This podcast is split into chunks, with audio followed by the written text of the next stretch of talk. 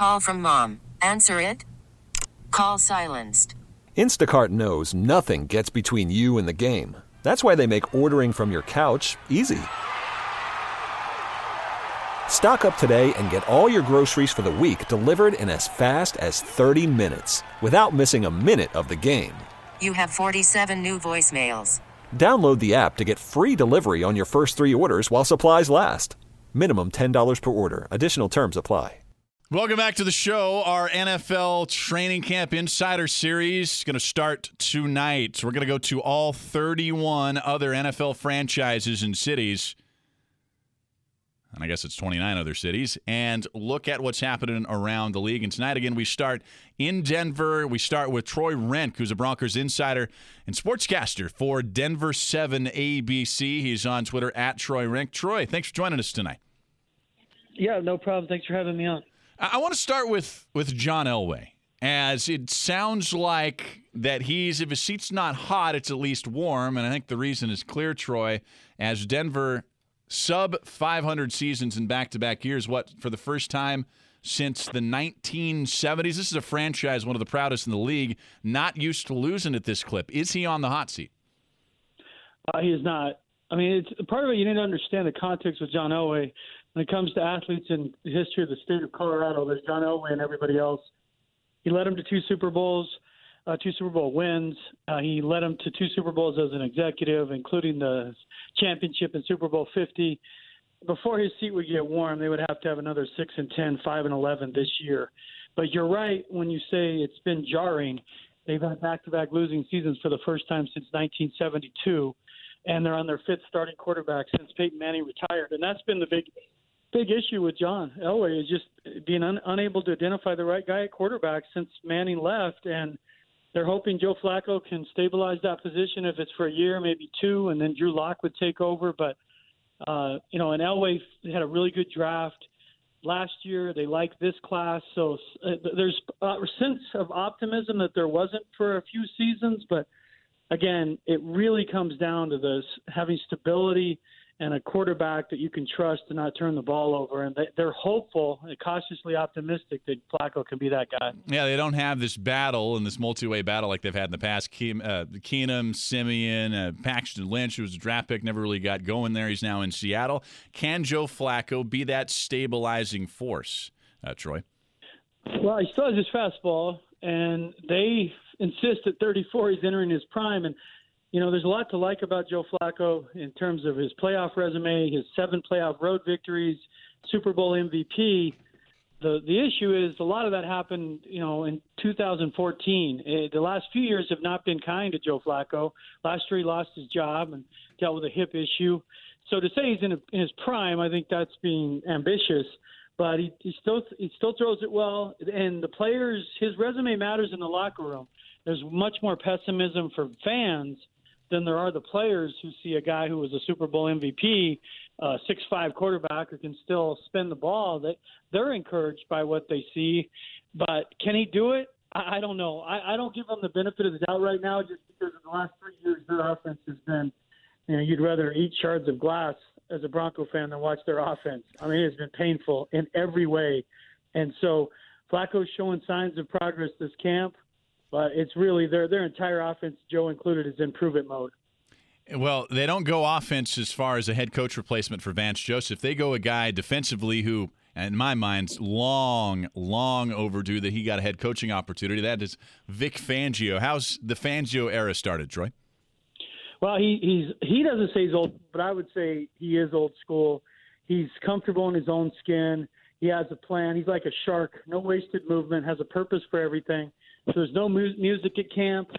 Changed to wear like game type jerseys in training camp. He simulates game conditions and everything he does.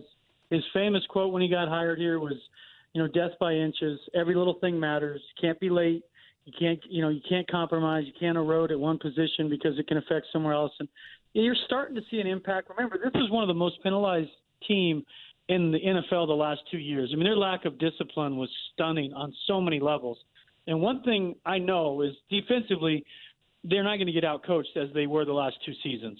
They will have a plan. I'm not saying they're going to win, but Vic Fangio and Ed Donatell together, they will have a plan. And their defense has talent with Von Miller, Bradley Chubb, Chris Harris, Kareem Jackson, Justin Simmons. I mean, they got four or five guys who are legit and one top 10 player in Miller. It's just, again, it comes down to the offense being able to flip the field, control the clock, get a lead like once every two months, and allow their defense to go to work. They've just been so bad early in games. It's muted, you know, Von Miller. I mean, teams go into their four minute offense, so Von can't rush the passer because they're not throwing it. So, but Vic Fangio has made a nice impression with fans. He has really, you know, been kind of a the antidote to Vance Joseph. I liked Vance, but he just didn't look like he was ready for this opportunity. And frankly, he had poor quarterback play, and that will undermine almost anybody in this league. It's the NFL Training Camp Insider Series. We're in Denver tonight. Troy Renck is joining us at Troy Renck on Twitter. The wide receiver battle is a little interesting here because outside of Denver, Troy, I'm not sure a lot of people would know any receivers or many outside of Emmanuel Sanders, right? What do we know about this receiver group? Well, Courtland Sutton had, had a nice rookie year 42 catches, 700 some yards, four touchdowns. Uh, he's got a chance to be a number one receiver someday in this league. 6'4", 220, crazy athleticism. He's just getting more and more comfortable with the route tree. DaeSean Hamilton, a kid from Penn State, would uh, be their slot receiver. Then Tim Patrick, a uh, kid out of uh, Utah. So there's talent there, but like you said, it's it's not guys you'd necessarily draft in a fantasy league outside of Emmanuel Sanders, and he looks really good coming back from Achilles surgery. I'd be surprised if he doesn't have a big year. They re- but for their offense to function, they need the tight ends to be productive. They drafted Noah Fant uh, in the first round from Iowa. And, and the, the way this Scangarello, Kyle Shanahan, Gary Kubiak offense, you know, it's kind of the Shanahan offense is from you know, Shanahan offense 2.0. The tight end has to be a factor. I mean, there's just no way that they can function right if the tight end is not a factor. So this division is as tough as it gets. Maybe you know the, the, AFC West, the NFC South, certainly two of the toughest divisions. Maybe NFC North in there as well. We know the Raiders are the Raiders. It's going to be tough that you would think to catch the Chiefs and the Chargers in this division. So where does that leave Denver this season? Yeah, I mean that's the problem. I think they're going to be better, and they could still be six and ten, seven and nine. I mean their schedule is wicked. And they go to, like you said, they have games on the on the paper. You think, well, they might win it, but at Green Bay, they haven't historically played well there. At Minnesota, at Buffalo, at Kansas City, at the Chargers, at the Raiders, at Houston. I mean, I mean, where do you see the wins there? I mean, that's the issue. So if you if you lose five or six on the road, you're gonna have to win six at home, and that's tough because again, Kansas City is you know Super Bowl favorite at this point and Cleveland's coming. I mean, they, their schedule is like I'm saying they're going to be better. They're going to have to find a way to win 23-20, 21-17, and and that comes down to takeaways, which Vic Fangio teaches, demands, getting cheap, you know, short fields, defense getting four or five touchdowns. Uh, I would think right now they're a third, third place team in the division. Uh, and again, you know, seven and nine ish, that kind of record, eight and eight they're just on paper for me. The Chargers and Chiefs are both are true Super Bowl contenders. He's Troy Renck, Broncos insider and sportscaster for Denver Seven ABC at Troy Renck on Twitter. Troy, really appreciate the time tonight. Anytime, guys. Take care. Love being on the show. All right. Thanks so much. Our NFL Training Camp Insider Series will continue after this break. We go to Kansas City. Matt Derrick, Chiefs beef writer for ChiefsDigest.com, will join us here on the last lap. Baseball is in full swing. NBA playoffs are heating up, and your NFL team is gearing up for training camp. Listen to the latest on the teams you love here on the Audacy app. The biggest sports radio stations in the country, providing unrivaled local coverage of their teams, all in one place. Exclusive interviews with players, coaches, and team executives, streaming live and always available on demand. Stay in the know with your favorite teams right here on the Audacy app.